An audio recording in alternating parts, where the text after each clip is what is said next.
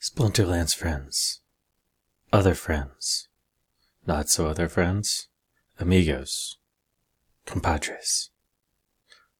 Uh, anyhow, yeah, here we are, another episode of uh, Mr. Magoo's thing about Splinterlands, and uh, we're gonna do a we're gonna do a quest reward opening here. It's a Dragon Quest.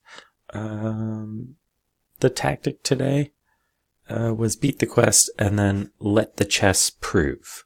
Much like baking, uh, they've been resting for about 40 minutes, and the hope is that in resting through 40 minutes, the rewards will have risen to uh, sufficient levels with a healthy crumb, you know, etc., etc.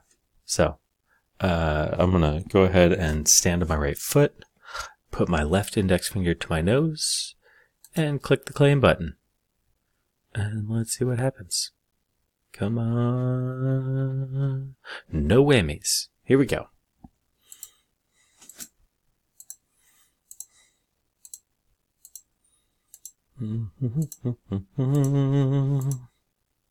I mean,